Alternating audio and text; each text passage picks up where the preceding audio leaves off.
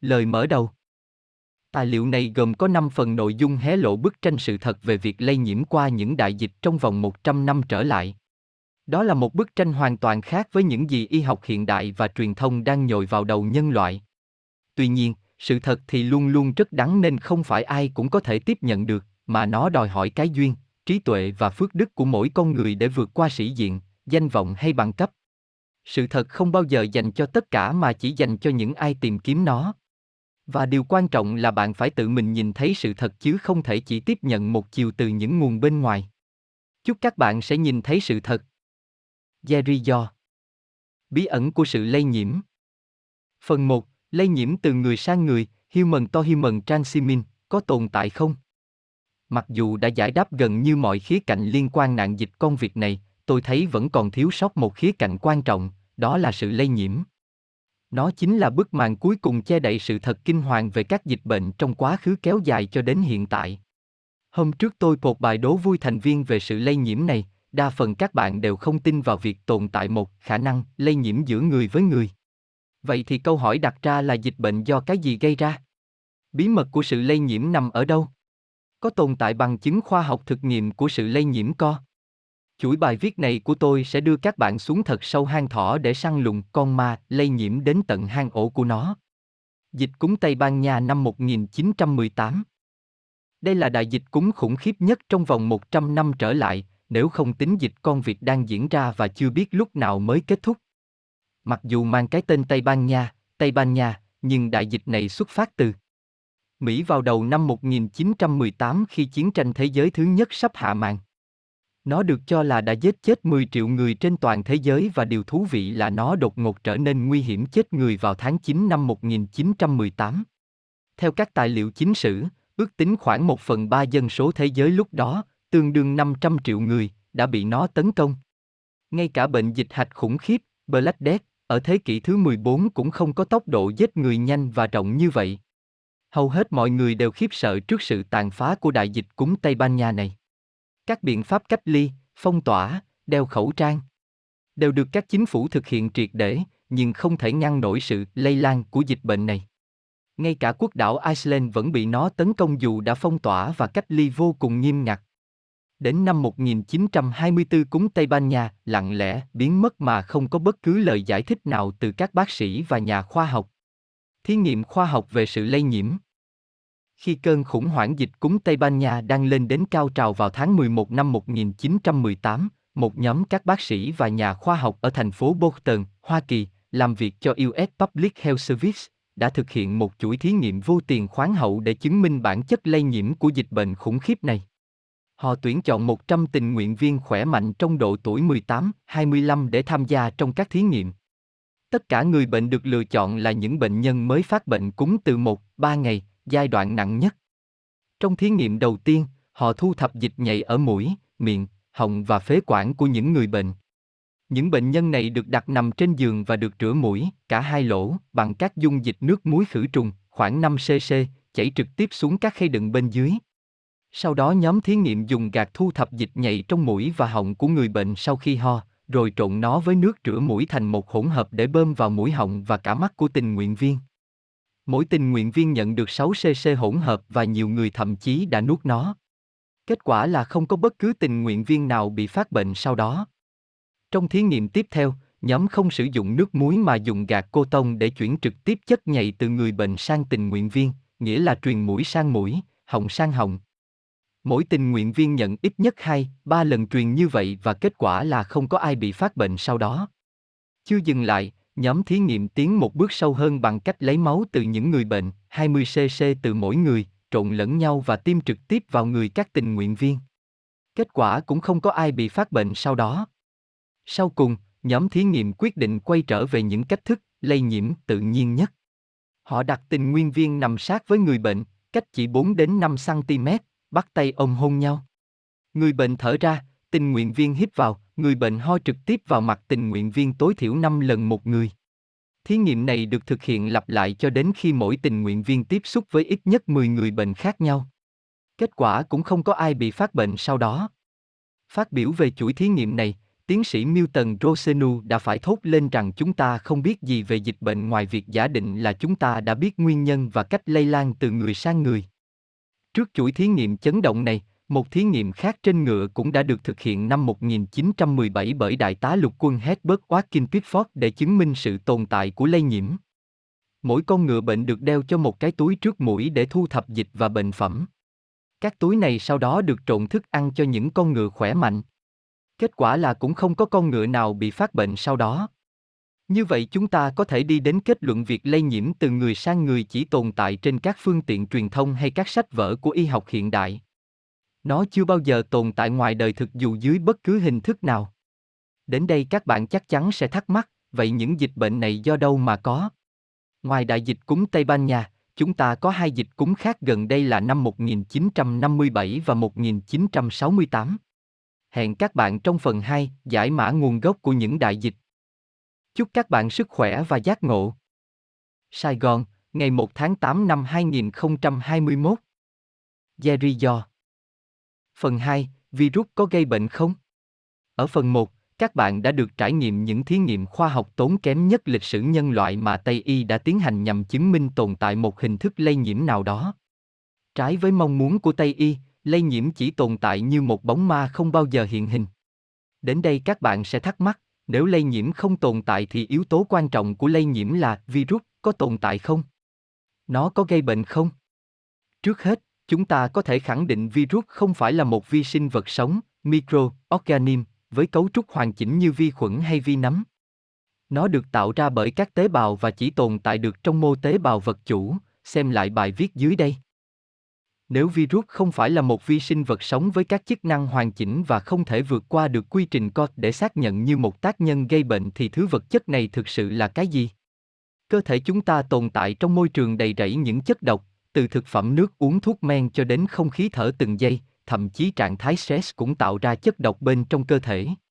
Những chất độc này liên tục tác động lên các tế bào, đơn vị nhỏ nhất của sự sống, khiến chúng phải tìm cách đối phó để duy trì trạng thái cân bằng cho cơ thể. Những vật chất bên trong tế bào như RNA, DNA được đóng gói và gửi ra ngoài tế bào dưới dạng những quả bóng protein siêu nhỏ gọi là exosome, tạm dịch là vật chất gen tiết ra từ tế bào. Những exosome này đóng vai trò gói thông tin truyền đến những tế bào mạnh khỏe khác để cảnh báo tình trạng nhiễm độc của cơ thể. Và cứ thế các tế bào truyền đi tín hiệu exosome cho đến khi toàn bộ tế bào đều được cảnh báo. Khi bị các bệnh mùa, cúm, cảm lạnh, cơ thể sẽ phát tán các exosome ra môi trường xung quanh khi hắt xì, khạc đờm hoặc tiết mồ hôi. Tuy nhiên, các exosome hoàn toàn vô hại không gây bệnh và cũng không lây nhiễm bệnh cho các cơ thể khác xung quanh. Đây chính là lý thuyết esosom mà Tây y không bao giờ muốn nhắc đến. Tương tự như lý thuyết esosom, lý thuyết virus do Tây y xây dựng nói rằng cơ thể có hàng tỷ virus là những vật chất gen RNA, DNA được đóng gói trong những quả bóng protein siêu nhỏ. Chúng thoát ra khỏi tế bào và có khả năng lây nhiễm hay xâm nhập vào cơ thể khác, người sang người, sau khi được phát tán ra môi trường xung quanh, từ đó chui vào các tế bào và gây bệnh. Giờ chúng ta thử đem lý thuyết virus áp vào thực tế xem đúng sai như thế nào. Khi dịch con vịt bùng ở Vũ Hán vào tháng 12 năm 2019, các nhà khoa học ngay lập tức truy tìm virus như kẻ thủ ác. Tuy nhiên thực tế những gì họ tìm được dưới kính hiển vi điện tử chỉ là những quả bóng protein siêu nhỏ chứa vật chất gen RNA bên trong được tế bào thải ra. Chúng được vinh dự đặt tên là Coronivu, cái tên trở nên rất nổi tiếng sau đó. Để có thể kết luận những quả bóng này là exosome hay virus, chúng ta cùng làm phép so sánh. Một hình dạng, những quả bóng protein siêu nhỏ, phù hợp với cả hai lý thuyết. Hai, vật chất gen, đều chứa các đoạn RNA lạ, phù hợp với cả hai lý thuyết. 3. Chiều dài chuỗi gen RNA. Thay vì lấy máu của người bệnh tiêm vô người khỏe mạnh để chứng minh khả năng lây nhiễm và gây bệnh, chắc chắn sẽ thất bại thảm hại, các nhà khoa học chơi trò giả định các quả bóng protein này có thể, lại là có thể, lây từ người sang người và thâm nhập tế bào để gây bệnh. Giả thuyết mang màu sắc khoa học này sau đó được chứng minh bằng xét nghiệm PCR. Tuy nhiên, thay vì, lại thay vì, đối chiếu các đoạn RNA của quả bóng với RNA chuẩn của Coronivu thì các nhà khoa học chuyển đổi chúng thành DNA rồi đem nhân đôi chuỗi DNA này qua nhiều lần, gọi là số chu kỳ, cycle threshold value, viết tắt là CT value. Từ một đoạn RNA ngắn ngủn, nó sẽ dài gấp đôi, trở thành 2, rồi 2 thành 4, rồi 4 thành 8. Và cứ thế đến khi nào đủ dài để nhận biết dương tính. Cái trớ trêu là sau 2 năm tung hoành, cho đến giờ Coronivu chưa hề được phân tách mà FDA tự thú nhận đã sử dụng gen cúm mùa để kết luận âm dương. Ở Việt Nam, xét nghiệm PCR được thực hiện theo quy trình Berlin với CT value 37 đối với gen E, đoạn gen envelope, và CT value 40 đối với gen RGP, đoạn gen RNA thiết yếu.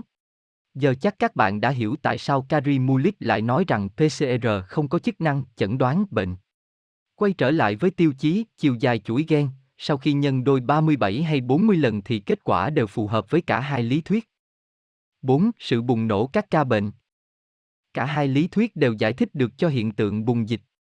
Nếu như lý thuyết virus giải thích hợp lý rằng đó là sự lây lan virus ở các thành phố lớn, thì lý thuyết exosome lý giải sự độc hại được tích tụ của môi trường ở một số khu vực nhất định theo mùa trong năm.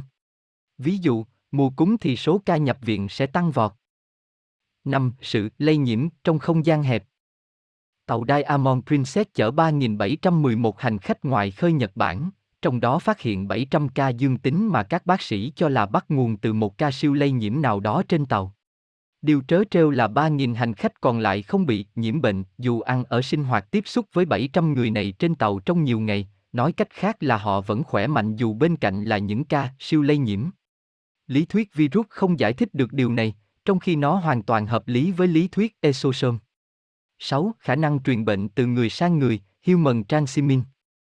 Ca dương tính đầu tiên ở bang Illinois, Mỹ, là một phụ nữ tới Vũ Hán và trở về nhà, sau đó xét nghiệm dương tính với con vịt. CDC đã truy lùng hơn 300 người tiếp xúc với phụ nữ này nhưng không có ai cho kết quả dương tính.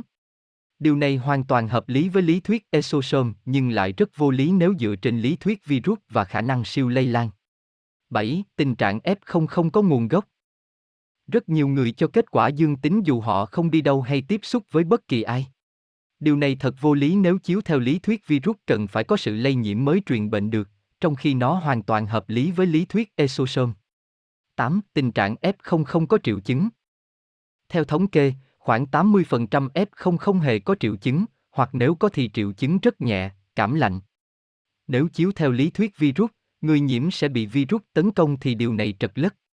Tuy nhiên nó lại vô cùng hợp lý với lý thuyết exosome khi cơ thể chỉ đơn giản phát tín hiệu cảnh báo chứ tình trạng nhiễm độc chưa bộc phát ra ngoài. 9. Tình trạng âm dương lẫn lộn. Rất nhiều người cho kết quả dương tính, sau đó vài ngày test lại cho âm tính, rồi vài ngày tiếp theo lại dương tính trở lại. Điều này vô cùng hợp lý với lý thuyết exosome khi cơ thể điều chỉnh số lượng các quả bóng protein dựa trên tình trạng của cơ thể ở những thời điểm nhất định. Nếu chiếu theo lý thuyết virus thì nó rất vô lý vì một người đã khỏi bệnh, trong điều kiện cách ly thì không thể lại nhiễm bệnh. Kết luận Như vậy lý thuyết virus chỉ giải thích hợp lý bốn hiện tượng đầu và bó tay với năm hiện tượng còn lại. Còn lý thuyết exosome thì giải thích hết sức hợp lý cả chín hiện tượng trên. Đó là lý do nhiều nhà sinh học đã thừa nhận virus thực ra chính là exosome, và ngày càng nhiều bác sĩ chuyên gia khắp nơi trên thế giới cũng khẳng định như vậy. Sự tồn tại của virus là thực nhưng nó hoàn toàn không như những gì truyền thông đồn thổi. Tất cả những gì gieo rắc nỗi sợ hãi chỉ là trò âm dương, PCR vô nghĩa. Khép lại phần 1 và 2, tôi đã giới thiệu cho các bạn hai nền tảng quan trọng, đó là sự lây nhiễm không tồn tại và virus không phải là tác nhân gây bệnh. Đây là cơ sở để chúng ta hướng đến phần 3, vén màn bí ẩn của những đại địch và phần 4, điều gì làm nên món Việt nấu chao ngon. Chúc các bạn sức khỏe và giác ngộ. Sài Gòn, ngày 16 tháng 8 năm 2021. Jerry Do Phần 3, cúng Tây Ban Nha có phải là một đại dịch cúng? Tròn 100 năm trước khi dịch cúng tàu xuất hiện, một dịch cúng khét tiếng khác từng càng quét mặt đất này, lây nhiễm cho khoảng 600 triệu người và làm thiệt mạng khoảng 20 triệu người. Chính sử đặt tên cho con quái vật này là cúng Tây Ban Nha, Sanis flu. Tìm kiếm thông tin về một sự kiện xảy ra cả trăm năm trước là điều không hề dễ dàng, tôi đã phải cày bừa đào xới nhiều tư liệu cũ từ nhiều nguồn khác nhau. Ngày nay rất hiếm khi tìm thấy chúng trên Internet hay các thư viện trường học. Sở dĩ tôi phải đại phẫu con cúng Tây Ban Nha này vì nó rất tương đồng với con cúng tàu hiện nay, cả hai đều áp dụng đeo khẩu trang, giãn cách xã hội, kết hợp các biện pháp phong tỏa cách ly gắt gao trên phạm vi toàn thế giới trước khi vaccine xuất hiện như một cứu tinh. Mặc dù mang cái tên Tây Ban Nha nhưng đại dịch này thực ra không liên quan gì nhiều tới Tây Ban Nha.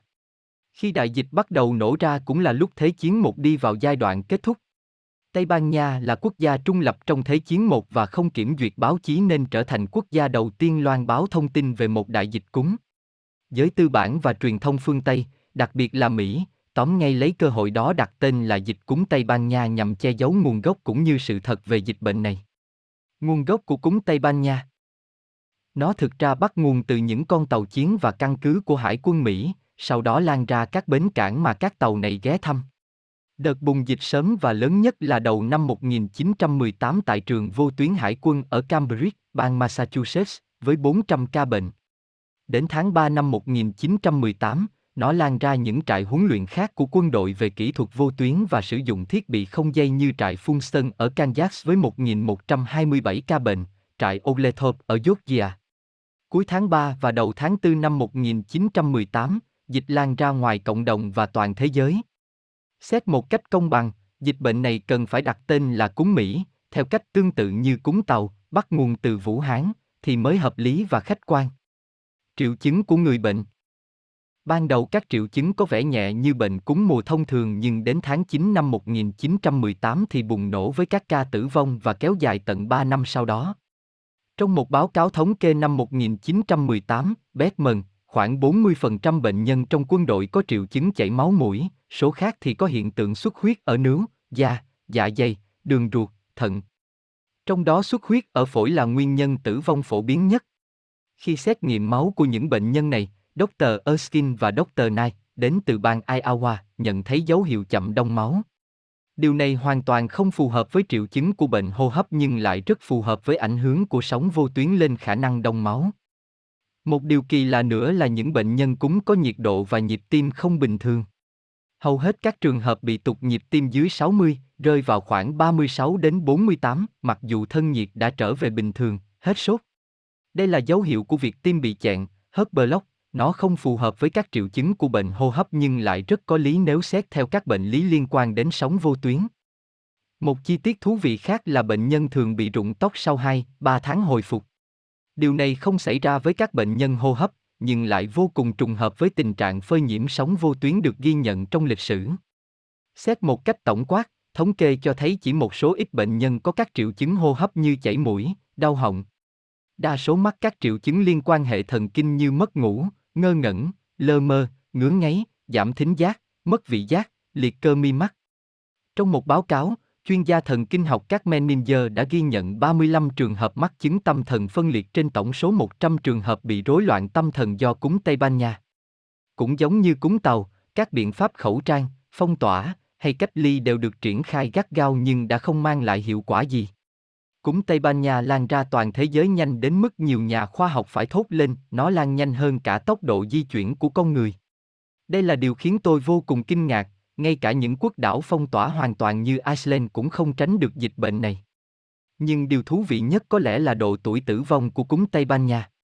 Thay vì sát thương người già và người ốm yếu như các dịch bệnh thông thường, khoảng 2 phần 3 số người tử vong trong dịch cúm Tây Ban Nha là những người trẻ khỏe trong độ tuổi 18 đến 40. Các bác sĩ tại Pháp và Thụy Sĩ đều khẳng định trong các báo cáo là họ hoàn toàn không thấy những trường hợp nặng ở trẻ em và người già trên 50 tuổi. Điều này quái lạ đến mức Dr. Armstrong đã phải viết riêng một bài trên tạp chí Boston Medical and Surgical Journal, tiền thân của tạp chí y khoa nổi tiếng ngày nay New England Journal of Medicine, có tựa đề Bệnh cúm, có phải khỏe mạnh là rủi ro. Nhiều bác sĩ thời đó thậm chí còn tin rằng việc khuyên người khác cố gắng tập luyện để có một thân hình cân đối chẳng khác nào án tử. Thực ra điều này chỉ khó hiểu nếu xét trên khía cạnh các bệnh lý thông thường, nhưng lại rất phù hợp với độ tuổi của chứng suy nhược thần kinh do ảnh hưởng của ô nhiễm bức xạ điện từ. Những thay đổi của môi trường Trong phần 1 và phần 2, các bạn đã biết sự lây nhiễm từ người sang người không tồn tại và virus không gây bệnh cho con người. Vậy điều gì đã tạo nên đại dịch cúm Tây Ban Nha năm 1918 nếu không phải là sự lây nhiễm do virus như chính sử vẫn tuyên truyền? Đó chắc chắn phải là một sự thay đổi quan trọng về môi trường sống. Khi nước Mỹ nhảy vào Thế chiến một, trình độ khoa học quân sự của họ đã ở một tầm cao hơn các nước tham chiến lúc bấy giờ. Hệ thống radar và trạm phát tín hiệu vô tuyến của họ phủ kín nước Mỹ, có khả năng truyền tin vượt đại dương, điển hình là trạm 110 kW tại Darin, khu kênh đào, trạm 200 kW tại San Diego, trạm 350 kW tại Trân Châu Cảng, và một trạm 350 kW tại Cavite, Philippines. Ngay cả tàu chiến của hải quân cũng được trang bị trạm phát mini 30 kW. Đến tháng 9 năm 1918, trạm New Brunswick đặt tại bang New Jersey trở thành trạm phát mạnh nhất thế giới, vượt qua trạm của Đức tại Nauen, với khả năng truyền đi các thông điệp bằng giọng nói và hình ảnh vượt Đại Tây Dương, gồm hai máy phát điện công suất 350 kW và 200 kW. Cũng trong tháng 9 năm 1918, trạm phát 500 kW đặt tại Maryland chính thức đi vào hoạt động. Để vận hành hệ thống truyền tín hiệu không lồ này, kể từ tháng 4 năm 1917 cho tới 1918, Hải quân Mỹ liên tục đào tạo kỹ thuật viên thông qua các khóa huấn luyện vận hành vô tuyến, lúc cao điểm một tuần, ra lò, 400 sinh viên. Giờ chắc các bạn đã hiểu tại sao dịch bệnh 1918 lại bùng nổ từ những căn cứ quân sự của Mỹ, nó hoàn toàn trùng khớp với sự ra đời của hệ thống radar truyền tín hiệu bao phủ khu vực Bắc Mỹ có khả năng kết nối xuyên đại dương. Theo sau bước nhảy vọt này, hàng loạt các quốc gia khác như Đức, Anh, Pháp, Nhật, Nga cũng chạy đua hoàn thiện hệ thống của mình. Một nghiên cứu khác về quần thể động vật trong dịch cúm Tây Ban Nha cũng hết sức thú vị. Trong suốt thời gian dịch bệnh hoành hành, 1918-1919, số lượng khỉ giảm mạnh ở Nam Phi và Madagascar, cừu ở Tây Bắc nước Anh, ngựa ở Pháp, nai sừng tắm Bắc Canada, và trâu ở Yellowstone, Mỹ. Như vậy, không chỉ riêng con người mà dường như mọi sinh vật sống trong môi trường đều bị ảnh hưởng. Nguyên nhân gây ra số lượng lớn người chết. Sống vô tuyến có thể là nguyên nhân kích hoạt các triệu chứng lạ trên cơ thể người, nhưng việc gây ra số lượng tử vong lớn là điều vô cùng khó hiểu. Thực tế những thí nghiệm sống vô tuyến trên con người chỉ kết luận nhiều tác hại gắn liền với triệu chứng, riêng khả năng tử vong thì chưa có tài liệu nào ghi nhận. Ngay cả nhà phát minh sóng vô tuyến Guglielmo Marconi, người tiếp xúc liên tục và thường xuyên với thứ năng lượng nguy hiểm này, cũng chỉ qua đời năm 63 tuổi sau 40 năm làm việc miệt mài trong lĩnh vực này. Trong cuốn sách Vaccine, The Elphefen Interum, chương 2, tiến sĩ Eleanor Kuben, người sống sót qua đại dịch cúm Tây Ban Nha và không tiêm vaccine, khẳng định những người lựa chọn không bơm vaccine chính là những người sống sót. Ở thị trấn nơi bà sinh sống chỉ có gia đình bà là không bơm. Mặc dù cha mẹ bà phải chăm sóc nhiều bệnh nhân cúm Tây Ban Nha trong khu vực, họ hoàn toàn khỏe mạnh và không hề bị lây nhiễm con quái vật này. Bà kết luận nguyên nhân tử vong chính của cúm Tây Ban Nha là trò tiêm vaccine, thuốc Tây và những phương pháp điều trị sai lầm trong một cuốn sách khác xuất bản năm 1981 có tựa là Vaccine Condem. Lo sợ những người lính trở về nhà có thể làm lây nhiễm do Thế chiến thứ nhất kết thúc sớm hơn dự kiến, tháng 11 năm 1918, chính phủ Mỹ và các nước châu Âu đã thúc đẩy chương trình bơm vaccine dựa trên tuyên truyền nỗi sợ. Thời bấy giờ vaccine sử dụng là loại vaccine vi khuẩn, gồm 4 loại Streptococcus, Pneumococcal, Staphylococcus, and Pfeiffer bacilli. Đây là các vi khuẩn được cho là thủ phạm của con cúm Tây Ban Nha dựa trên lý thuyết mầm bệnh của Louis Pasteur và được khuyến khích đưa vào các loại vaccine cho đại dịch 1918. Các báo cáo và thống kê sau này, đăng trên tạp chí American Journal of Public Health, đã chỉ ra chúng hoàn toàn vô tác dụng. Đến thập niên 1930, các nhà khoa học bắt đầu thay đổi thủ phạm từ vi khuẩn sang virus và phát triển các loại vaccine cúm mới. Theo các nhà nghiên cứu như tiến sĩ Eleanor Kerben, ước tính ít nhất 10 triệu dân thường đã bỏ mạng do vaccine và thuốc điều trị nhưng bị các bác sĩ đổ cho con cúm Tây Ban Nha. Con số này không bao gồm số lượng quân nhân khổng lồ ở các trại huấn luyện của quân đội tử vong với nguyên nhân tương tự. Kết nối những mảnh ghép. Từ những thông tin quan trọng trên, tôi tạm hình dung bức tranh đại dịch 1918 như sau, do chạy đua nâng cấp hệ thống thông tin liên lạc trong Thế chiến 1, các quốc gia đã đưa vào vận hành các hệ thống sóng vô tuyến công suất lớn với khả năng truyền tin vượt đại dương và kết nối thường xuyên với lực lượng hải quân. Các hệ thống này làm thay đổi hoàn toàn môi trường sống của mọi loài sinh vật, bao gồm cả con người. Cơ thể người xuất hiện những triệu chứng lạ trong quá trình thích nghi với môi trường điện tích mới, nhưng lại được gán cho một dịch bệnh mới, cúm Tây Ban Nha. Tần số sinh học của những người từ 18 đến 40 tuổi bị ảnh hưởng nặng nhất bởi sự thay đổi về tần số sóng vô tuyến này. Việc phát triển các loại vaccine, thuốc Tây và phương pháp điều trị sai lầm sau đó đã gây ra số lượng tử vong lớn nhưng được đổ hết cho con cúm Tây Ban Nha, kịch bản nghe quen quen. Mặc dù tỷ lệ tử vong thấp, 600 triệu người nhiễm và 20 triệu người chết, chiếm khoảng 1% dân số thế giới, nhưng cúm Tây Ban Nha đã tái lập lại toàn bộ nền kinh tế thế giới sau Thế chiến một với trạng thái bình thường mới. Nghe quen quen. Kết bài Lịch sử về cúm Tây Ban Nha với sự lây nhiễm chết người do một loại virus là một lịch sử giả mạo hoàn toàn. Sự dối trá từ một thế kỷ trước vẫn tồn tại đến tận hôm nay và tiếp tục theo sau bởi những dối trá khác. Dường như xã hội loài người càng phát triển với những công nghệ mới thì càng lún sâu vào khủng hoảng mà không có lối thoát. Có lẽ đó là cái giá phải trả khi cố tình đi ngược lại những quy luật của tự nhiên. Chúc các bạn sức khỏe và giác ngộ. Sài Gòn, ngày 28 tháng 8 năm 2021. Jerry Do Phần 4, Vén màn bí ẩn con vịt 19 Trong phần 3, các bạn đã hiểu bức tranh toàn cảnh của đại dịch 1918 không liên quan gì tới virus và nó cũng không hề lây nhiễm như truyền thuyết của chính sử. Vậy điều gì đã kích hoạt con vịt 19 nếu thủ phạm không phải là những virus? Đó chắc chắn là một thay đổi bất ngờ và khủng khiếp về môi trường sống. Chúng ta cùng điểm danh các quốc gia bị con vịt hành hạ. Đầu tiên là Trung Quốc, đây là nơi câu chuyện con vịt bắt đầu và ra đời thuật ngữ, cúng tàu, rất phổ biến hiện nay. Ngày 1 tháng 11 năm 2019 mạng không dây 5G đã chính thức được bật tại Vũ Hán với quy mô 10,000 trạm phát, nhiều hơn số lượng trạm trên toàn bộ nước Mỹ tại thời điểm đó. Tỉnh Hồ Bắc, một trong những trung tâm giao thông lớn nhất của Trung Quốc, được lựa chọn đi đầu trong việc tiến hành thử nghiệm hàng loạt công nghệ 5G với ba nhà khai thác viễn thông được nhà nước hậu thuẫn là China Mobile, China Telecom và China Unicom. Nhiều tuần sau khi thử nghiệm và ra mắt mạng 5G, người dân ở Vũ Hán bắt đầu bị những triệu chứng lạ. Với hơn 10,000 trạm và anten 5G được lắp đặt phủ kín thành phố, Vũ Hán trở thành một trong những thành phố ô nhiễm bức xạ 5G nặng nhất trên thế giới. Đó có phải là một sự trùng hợp ngẫu nhiên? Đợt tăng đột biến số ca nhiễm xảy ra vào ngày 13 tháng 2 năm 2020, từ 3.000 ca một ngày nhảy vọt lên gần 15,000 ca ngày, cùng tuần mà Trung Quốc bắt đầu thử nghiệm áp dụng 5G ở Vũ Hán để giám sát giao thông trong một dự án đường cao tốc. Tân Hoa xã đưa tin, các nhà khai thác viễn thông và đường cao tốc của Trung Quốc đã đồng ý khởi động dự án đường cao tốc thông minh dựa trên 5G đầu tiên của nước này ở trung tâm tỉnh Hồ Bắc. Chi nhánh Hồ Bắc của China Mobile đang lên kế hoạch đặt các trạm 5G trên các đoạn đường cao tốc trong tỉnh để chạy thử nghiệm trên các trạm thu phí thông minh. Nó cũng đang áp dụng cho các bài kiểm tra lái xe tự động dựa trên 5G trên các đường cao tốc địa phương. Ý, Pháp, Tây Ban Nha là các quốc gia châu Âu dẫn đầu về việc thử nghiệm và sử dụng 5G. Theo các số liệu thống kê chính thức thì Ý có 6 thành phố phủ sóng 5G, Pháp có 5 và Tây Ban Nha có 3 thành phố. Thật trùng hợp đây cũng là ba quốc gia châu Âu có số trường hợp dính con việc cao nhất tính đến ngày 17 tháng 3 năm 2020, trong đó Ý đứng ở vị trí đầu tiên. Tại Ý, thành phố Dom có dân số cao gấp đôi thành phố Milan, ngoài ra Dom còn có một sân bay quốc tế lớn nhất nước Ý và mật độ giao thông cũng cao nhất. Nếu căn cứ theo bản chất lây nhiễm mà Tây Y và truyền thông rêu rao, Dom sẽ là thành phố dính công việc nặng nhất.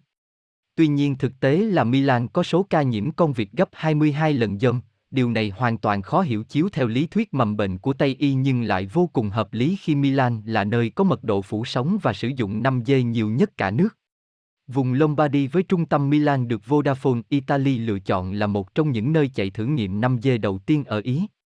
Tại Mỹ, T-Mobile ra mắt dịch vụ 5G lần đầu tiên tại New York, Los Angeles, Las Vegas, Dallas, Cleveland và Atlanta trong năm 2019. Đến ngày 2 tháng 12 năm 2019, T-Mobile đã phủ sóng 5G hơn 5.000 thành phố và thị trấn khắp nước Mỹ và giới thiệu hai mẫu điện thoại 5G của hãng. Ngoài T, Mobile thì Mỹ còn hai nhà cung cấp dịch vụ 5G khác là Verizon và Sprint nhưng độ phủ sóng kém hơn. Hình bên dưới hiển thị bản đồ số ca nhiễm con vịt bên trái và bản đồ các trạm phát sóng của T, Mobile bên phải. Chúng hoàn toàn trùng hợp một cách kỳ lạ. Khu vực Washington và New York là hai khu vực có số ca nhiễm con vịt cao nhất nước Mỹ, chiếu theo bản đồ trạm phát của T, Mobile thì đây là hai khu vực đang tắm trong bức xạ 5G nhiều nhất. Quỹ Bill và Melinda Gates Foundation là nhà tài trợ cho công ty Pivotal Công Hoa, một công ty chuyên sản xuất các thiết bị phần cứng phục vụ mạng 5G, trụ sở tại Kirkland. Như chúng ta đã biết, Quỹ Bill và Melinda Gates Foundation cũng là nhà tổ chức Event 201, clip đã được lồng tiếng Việt. Liệu đây có phải là một sự trùng hợp? Iran đã công bố chính thức ra mắt 5G vào cuối tháng 3 năm 2020, nhưng đã thử nghiệm trước vào tháng 2, trùng khớp thời điểm xuất hiện các trường hợp nhiễm con vịt đầu tiên tại quốc gia này. Hàn Quốc cũng đã lắp đặt hơn 70.000 trạm 5G và báo cáo hơn 8.000 trường hợp mắc con vịt vào giữa tháng 3. Nhật Bản đã bắt đầu thử nghiệm 5G trong các đường hầm ở Hokkaido vào đầu tháng 2 năm 2020 và thành phố này hiện có nhiều trường hợp nhiễm con vịt nhất ở Nhật Bản, thậm chí còn nhiều hơn cả Tokyo.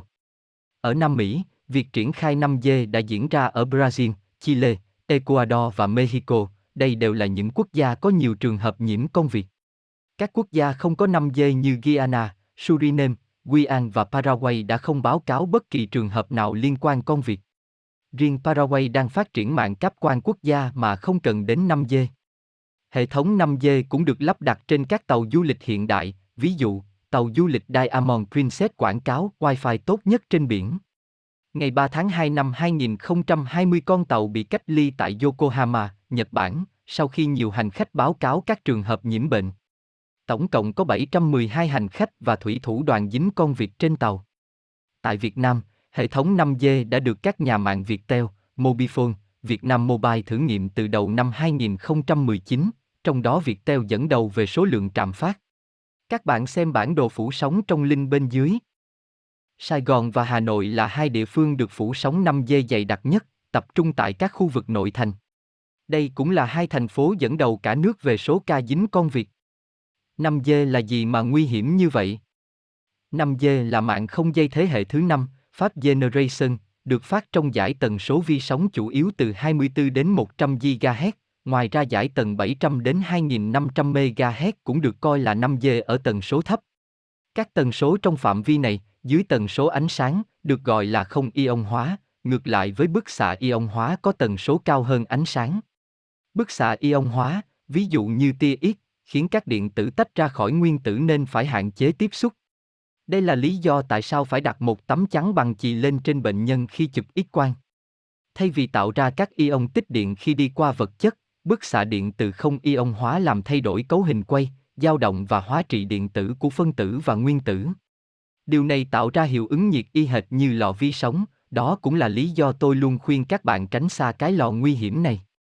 Ngành công nghiệp viễn thông luôn phủ nhận bất kỳ tác động trực tiếp nào lên tế bào sống, mặc dù có rất nhiều nghiên cứu cho thấy tác hại đáng kể đối với các hệ thống điện từ tinh vi trong cơ thể con người khi tiếp xúc liên tục với các tần số không ion hóa. Đặc biệt, các trường điện từ tần số cao như 5G ảnh hưởng đến tính thấm của màng tế bào, đây không phải là điều tốt vì cấu trúc của một tế bào khỏe mạnh đảm bảo rằng nó không bị thấm ngoại trừ các tình huống bị kiểm soát.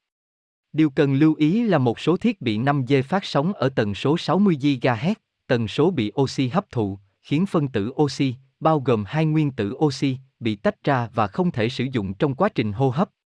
Quân đội cũng có các thiết bị kiểm soát đám đông hoạt động trong cùng giải tầng với 5G từ 6 đến 100 GHz, hệ thống từ chối kích hoạt 95 GHz là một vũ khí có thể xuyên qua da và tạo ra cảm giác nóng không thể chịu đựng được, khiến mọi người phải di chuyển ra khỏi chùm tiên ngay lập tức. Theo tiến sĩ Cameron Kyler làm việc tại một phòng cấp cứu, TR, ở New York, cho biết những người bị nạn đang thở hổn hển theo đúng nghĩa đen, chúng tôi chưa bao giờ thấy bất cứ điều gì giống như vậy. Các triệu chứng của bệnh nhân COVID-19 giống với triệu chứng của bệnh độ cao hơn là viêm phổi do virus.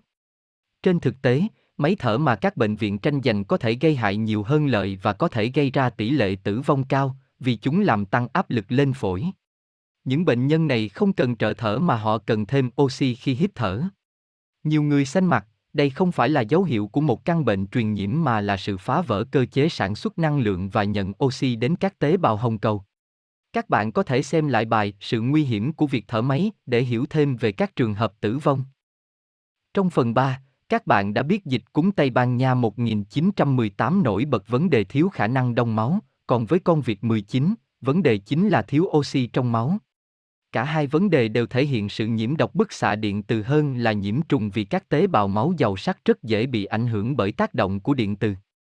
Nhiều bệnh nhân công việc cho biết họ có cảm giác quay cuồng choáng váng u u kỳ lạ khắp cơ thể, cảm giác điện trên da hoặc da có cảm giác như bị bỏng. Những người nhạy cảm với điện từ cũng báo cáo những cảm giác tương tự khi họ ở gần điện thoại di động hoặc sử dụng hệ thống điều khiển hành trình có định vị GPS trên ô tô. Các triệu chứng khác bao gồm mất khứu giác và vị giác, sốt, đau nhức, khó thở, mệt mỏi, ho khan, tiêu chảy, đột quỵ và co giật. Đây cũng là những triệu chứng xuất hiện ở những người nhạy cảm với điện từ. Kết nối những mảnh ghép. Từ những thông tin quan trọng trên, tôi tạm hình dung bức tranh con Việt 19 như sau. Năm 2019 đánh dấu năm ra đời của công nghệ mạng không dây 5G trên toàn thế giới, từ Trung Quốc, Hàn Quốc, Nhật Bản, châu Á, cho đến châu Âu và Mỹ. Đây là công nghệ sử dụng giải tần số vi sóng trên 600 MHz với khả năng truyền tải thông tin vượt trội. Các hệ thống thu phát 5G làm thay đổi hoàn toàn môi trường sống và khiến cơ thể bị phơi nhiễm loại bức xạ điện từ mới chưa từng có trong lịch sử. Cơ thể người bắt đầu xuất hiện những triệu chứng lạ trong quá trình thích nghi với môi trường điện tích mới, nhưng lại được gán cho một dịch bệnh mới, con việc 19. Thực tế việc triển khai 5G nằm trong một kịch bản lớn đã được chuẩn bị nhiều năm trước. Năm 2018 các quốc gia đã được World Bank yêu cầu nhập sẵn số lượng lớn các bộ kit xét nghiệm PCR. Cha đẻ của kỹ thuật PCR đột ngột qua đời vài tháng trước khi con vịt bắt đầu bùng nổ ở Trung Quốc. Sự kiện Event 201 là cuộc tập dượt lần cuối trước giờ dê hành động. Khi số lượng lớn bệnh nhân nhập viện do ngộ độc bức xạ 5 dê, các xét nghiệm tạo ra số ca nhiễm lớn, test nhanh dựa trên pH, test e RT-PCR đồng nhất với con cúng, nhằm đổ hết trách nhiệm cho công việc và hợp thức hóa đại dịch.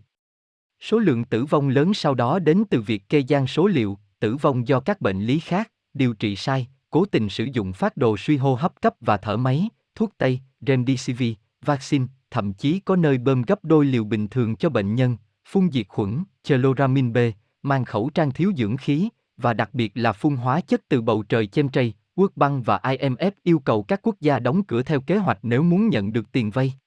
Đa số các quốc gia đều tuân lệnh và nhận được khoản vay, VD, Đông Lào, chỉ có số ít cứng đầu, như Belarus. WHO yêu cầu các quốc gia thúc đẩy bơm vaccine, chỉ có 5 quốc gia không thực hiện và lãnh đạo đều bị ám sát hoặc chết một cách bí ẩn. Truyền thông ra sức chế biến số liệu và sản xuất các đoạn phim đại dịch nhằm đẩy nỗi sợ lên cao đến mức những quốc đảo không tiếp xúc thế giới bên ngoài cũng phải bơm vaccine. Kết bài Ở phần 2 các bạn đã biết virus thực ra chỉ là các exosome, chúng tồn tại không phải để gây bệnh cho cơ thể mà giúp chúng ta thích nghi với các tác động từ môi trường, bao gồm cả bức xạ điện từ. Sau hơn 100 năm phát triển, hầu hết mọi người đã thích nghi với sóng vô tuyến trên toàn thế giới, điện trong nhà và Wi-Fi khắp mọi nơi, số lượng động vật cũng tăng trở lại sau mỗi đại dịch. Exosome chính là yếu tố cho phép sự thích nghi kỳ diệu này xảy ra bằng khả năng cung cấp thông tin nhanh chóng đến các tế bào và di truyền theo thời gian. Liệu những exosome có thể một lần nữa giúp chúng ta thích nghi với bức xạ 5G hay không vẫn là câu hỏi chỉ có thời gian mới trả lời được. Đọc đến đây các bạn sẽ thắc mắc, vaccine con Việt có vai trò như thế nào trong và sau dịch bệnh này? Tại sao các chính phủ lại thúc đẩy bơm vaccine khắp thế giới gắt gao như vậy nếu nó không phải là bệnh do virus gây ra? Hẹn các bạn ở phần 5, tận thế zombie. Chúc các bạn sức khỏe và giác ngộ. Sài Gòn, ngày 31 tháng 8 năm 2021. Jerry Do. Phần 5, tận thế zombie. Thực trạng bơm vaccine con Việt. Mỹ là quốc gia tiến hành bơm vaccine con vịt sớm và đầy đủ nhất thế giới. Tính đến ngày 20 tháng 8 năm 2021, cơ sở dữ liệu của VAERS ghi nhận 13,627 ca tử vong và 609,716 ca biến chứng sau khi bơm vaccine con vịt, cả ba hãng. Theo các tài liệu nghiên cứu của nhiều tổ chức, Mỹ đã hoàn tất bơm vaccine hiệu Việt bầu cho khoảng 35% dân số trong độ tuổi được tiêm, từ 12 trở lên. Độ tuổi này chiếm khoảng 80% tổng dân số, như vậy số dân Mỹ đã được bảo vệ khỏi con việc rơi vào khoảng 350 triệu x 0.8 x 0.35 98 triệu người. Một nghiên cứu của Harvard Pilgrim Healthcare In, một nhà thầu của CDC, cho thấy chỉ có khoảng 1% số người báo cáo triệu chứng sau tiêm cho VAERS, link trong phần tham khảo. Như vậy con số tử vong thực tế do vaccine công việc có thể rơi vào khoảng 1 triệu 300 nghìn ca, chiếm tỷ lệ 1.3% trên tổng số người đã bơm. Nếu nhìn nhận vaccine công việc như một công cụ giết người hay giảm dân số thì rõ ràng mức sát thương 1.3% này là quá thấp, thậm chí 5% cũng chưa đủ thuyết phục. Một công cụ giảm dân số hiệu quả sẽ có mức sát thương ít nhất 30% trong vòng 2, 3 năm và có thể tăng lên 50% trong các năm tiếp theo. Như vậy vaccine con vịt phục vụ công cuộc tái khởi động vĩ đại lần này chắc chắn không nhắm đến mục tiêu chính là giảm dân số. Nếu suy nghĩ sâu xa hơn, thế lực ngầm có thừa công cụ giảm dân số tinh vi hơn, hiệu quả hơn với chi phí rẻ hơn vaccine con vịt nhiều lần, VD, vỡ đập nước, chem tray, HAARP, nguồn nước sinh hoạt, thực phẩm công nghiệp, thuốc men, hóa chất nông nghiệp, công nghiệp. Đây đều là những công cụ có mức sát thương vô cùng khủng khiếp. Thực tế việc lùa cừu đi bơm vaccine con vịt tốn rất nhiều tiền bạc công sức ở các quốc gia phát triển, nơi có trình độ dân trí cao. Nhà cầm quyền phải dùng đủ mọi thủ đoạn gài bẫy từ tặng bánh đô nất, chờ thực phẩm cho đến vé số triệu đô, thậm chí cả tiền mặt trao ngay mà cừu vẫn cứ ổng ẹo không chịu bơm. Trò này chỉ dễ dàng ở các quốc gia nghèo đang phát triển như Đông Lào hay châu Á, nơi 99% dân số luôn khát khao vaccine. Tôi tin chắc giảm dân số chỉ là một món quà nhỏ kèm theo vaccine con vịt trong nạn dịch lịch sử này. Vậy vaccine con vịt nhằm mục đích gì? Để trả lời câu hỏi này, chúng ta phải quay ngược lại năm 1994 khi thảm họa diệt chủng ở Rwanda xảy ra. Trong vòng 100 ngày, những người thuộc bộ tộc Hutu, đa số, đã điên cuồng giết chóc hãm hiếp bộ tộc Tutsi, thiểu số, gây ra cái chết cho khoảng 800,000 người Tutsi. Mặc dù các chiến dịch tuyên truyền thù địch của đài phát thanh có ảnh hưởng nhất định đến cuộc thảm sát, các nhóm điều tra của Liên Hợp Quốc vẫn không có bất cứ lời giải thích nào cho sự điên dại đến mất trí này khi ngay trước đó những người Hutu và Tutsi còn là hàng xóm thân thiết của nhau. Mãi đến gần đây, tôi tình cờ đọc được một tài liệu tóm tắt chiến dịch Crimson Mist của quân đội Mỹ, tài liệu này tôi xin phép không public, bạn nào cần vui lòng inbox. Ngày 6 tháng 4 năm 1994, máy bay chở tổng thống Rwanda bị bắn rơi, toàn bộ hành khách và phi hành đoàn đều tử vong. Sự thù hận được khơi gợi trước đó bởi đài phát thanh của phe đa số, Hutu, lên đến đỉnh điểm, các nhóm vũ trang tụ tập biểu tình để quy trách nhiệm cho phe thiểu số Tutsi. Đúng vào thời điểm ấy, một chiếc máy bay vận tải C-130 Hercules bí mật mang theo những chiếc đĩa lớn phát vi sóng, las Microwadis, lượn lờ trên đầu đám đông. Ngay sau đó, ánh mắt của đám đông Hutu trở nên đờ đẫn, cảm xúc chuyển từ trạng thái giận dữ thông thường sang điên dại mất kiểm soát. Và chỉ ít phút sau, đám người Tu Si chỉ còn là những cái xác không toàn vẹn văng khắp mặt đất. Khi ấy tại thủ đô Kigali, Mỹ có tất cả ba chiếc C-130 phục vụ chiến dịch Crimson Mist. Báo cáo cũng nêu rõ suốt từ tháng 4, 7 năm 1994, các máy bay C-130 đã thực hiện hàng trăm chuyến bay trong chiến dịch này tại Rwanda.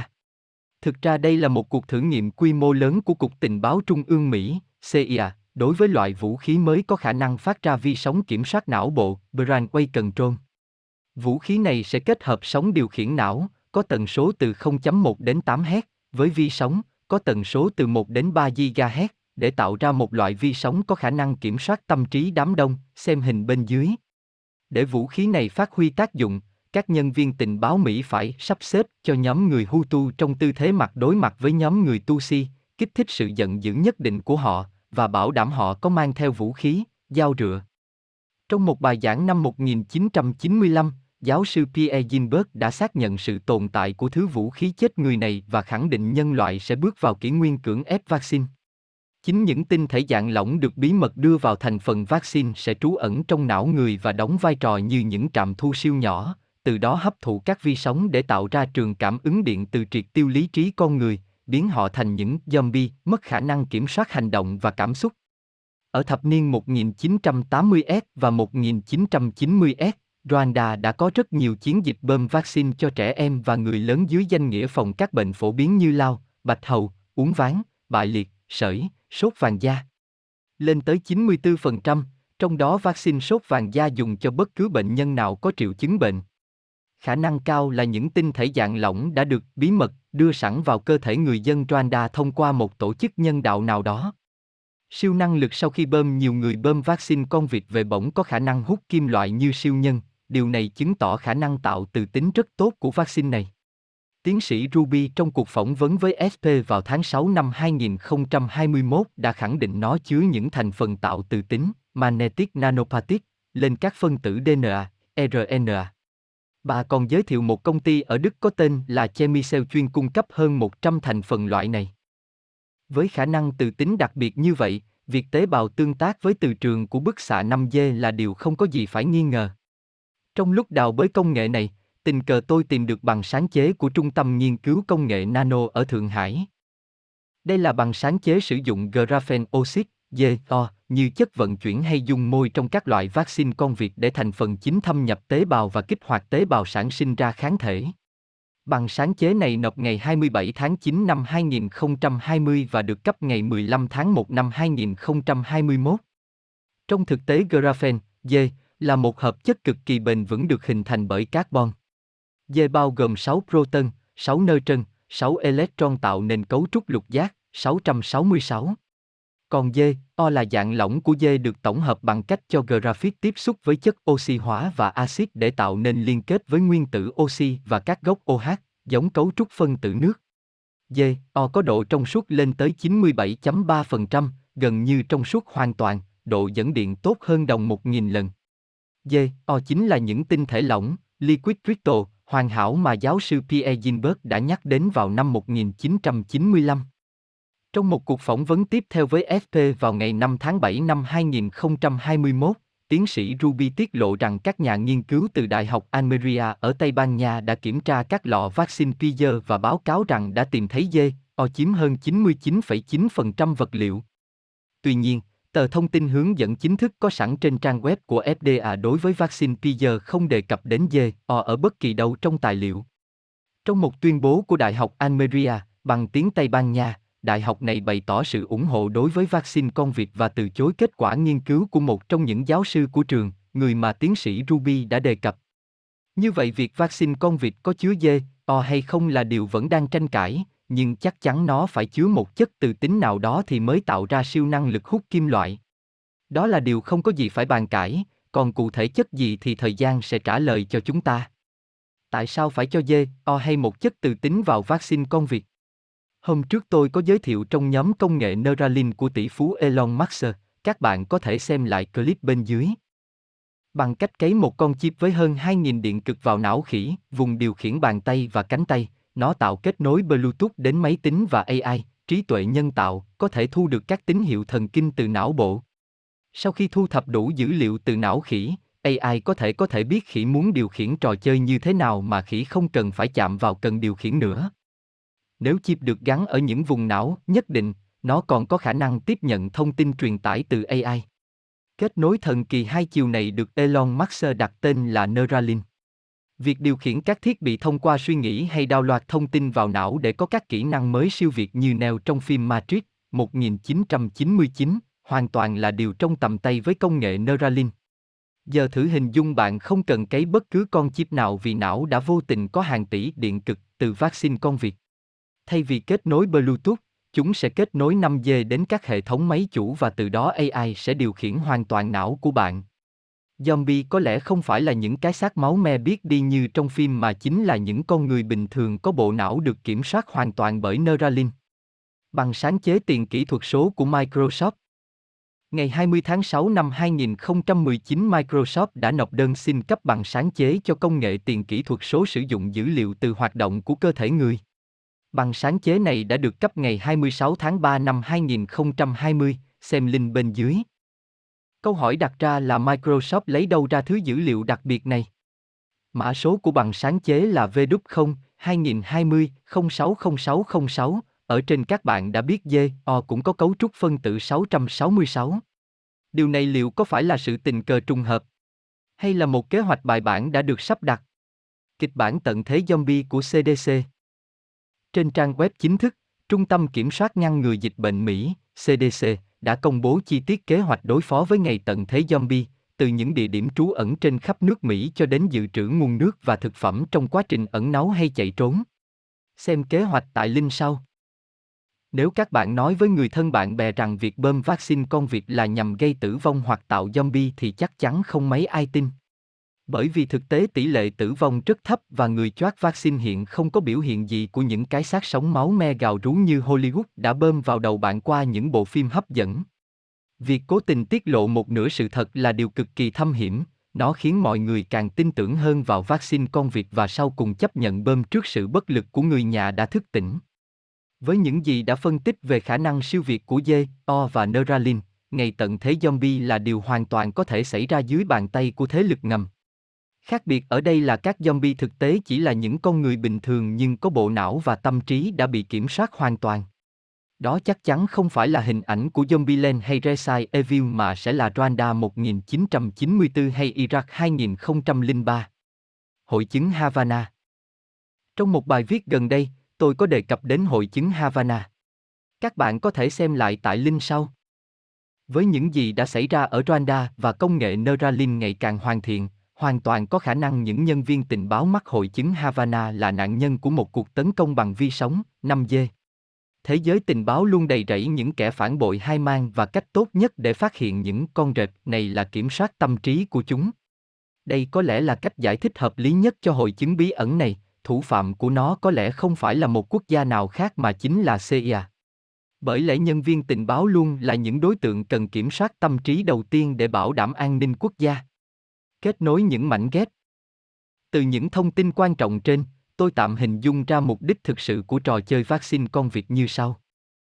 Công nghệ vi sóng điều khiển não bộ thông qua các tinh thể lỏng đã được thế lực ngầm thí nghiệm quy mô lớn năm 1994 tại Rwanda và đạt được những tiến bộ vượt bậc. Thí nghiệm này còn được lặp lại nhiều lần ở quy mô nhỏ hơn tại Iraq trong cuộc chiến xâm lược của Mỹ. Công cuộc tái khởi động vĩ đại không nhằm mục đích giết chóc giảm dân số vì vaccine con vịt có tỷ lệ tử vong rất thấp, khoảng 1.3%. Tử vong hay biến chứng chỉ là những mục tiêu phụ nằm ngoài kế hoạch chính nhằm tạo mâu thuẫn chia rẽ trong bầy cừu. Mục đích chính của tái khởi động vĩ đại là tái lập lại hệ thống kinh tế xã hội với các nền tảng mới, VD, tiền kỹ thuật số, và chế độ nô lệ hóa con người thông qua kiểm soát tâm trí hành vi, trong đó vaccine con vịt đóng vai trò then chốt để thiết lập Neuralink dưới sự điều khiển của AI. Từ đó thế lực ngầm biến con người thành một dạng zombie khi cần thiết nhưng vẫn duy trì sự sống bình thường hàng ngày. Kết bài Thế giới xung quanh bạn chỉ là những ảo ảnh được tạo ra nhằm kiểm soát tâm trí và nô lệ thân xác của bạn trong một ma trận vô cùng tinh vi bạn có quyền chọn ở lại để tận hưởng các dịch vụ và cảm giác sung sướng mà ma trận đem lại hoặc tìm đường thoát ra khỏi nó bằng lối sống thuận tự nhiên hòa hợp với đất trời. Tôi tin đấng sáng thế luôn dang rộng vòng tay đón bạn trở về với tự do, hạnh phúc và bản ngã con người mà Ngài đã ban tặng. Chúc các bạn sức khỏe và giác ngộ. Sài Gòn, 2, 9, 2021 Jerry Do